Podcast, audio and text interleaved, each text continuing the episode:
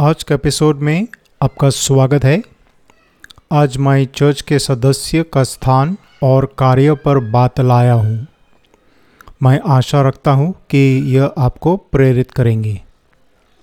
आधुनिक कलिसियाओं की असफलताओं का एक कारण यह है कि वे एक ही व्यक्ति के कार्यस्थल बन गए हैं। सुसमाचार प्रचार करने, उपदेश शिक्षा, मिलने के लिए जाना सभी कुछ पास्टर के जिम्मे पर छोड़ देता है। यह परमेश्वर का आदेश कभी नहीं रहा है। प्रभु का बयान सदा से यह रही है कि प्रत्येक उसका साक्षी हो। व्यक्तिगत रूप से सुसमाचार प्रचार करने में हम इसलिए कठिनाई अनुभव करते हैं क्योंकि हम आत्मिक रूप से ठंडे पड़ गए हैं। इसलिए कलिसिया के प्रत्येक सदस्य और प्रत्येक मसीही के लिए यह उचित है कि वह मसीह के लिए क्रियाशील बने।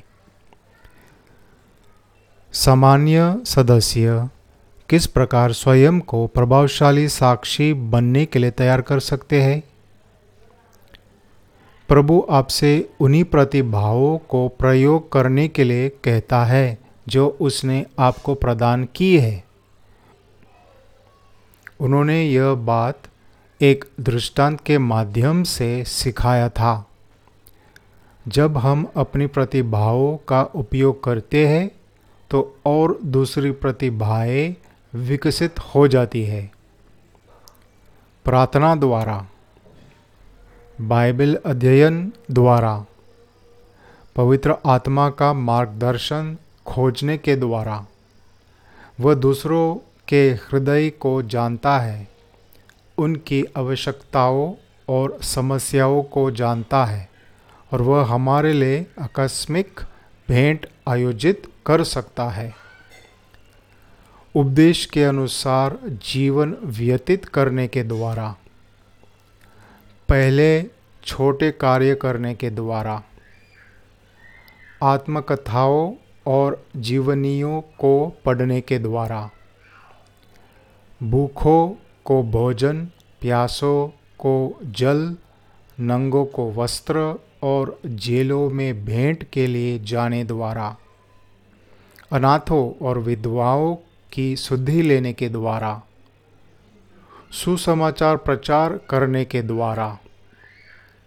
सभी स्थानों और अवसरों पर अपनी पूरी शक्ति से किसी भी कार्य को उत्तम ढंग से करने के द्वारा।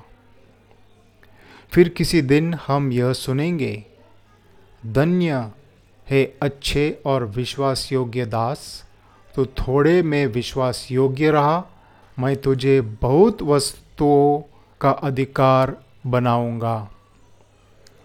अपने स्वामी के आनंद में सहभागी हो। आज के एपिसोड सुनने के लिए धन्यवाद। मैंने इन सभी बातों के अनुसार कर चुका हूँ और आप भी कीजिए। इस सेवकाई का समर्थन कीजिए, आपका प्रार्थना और दान द्वारा। दान देने के लिए जानकारी दिए गए हैं। धन्यवाद।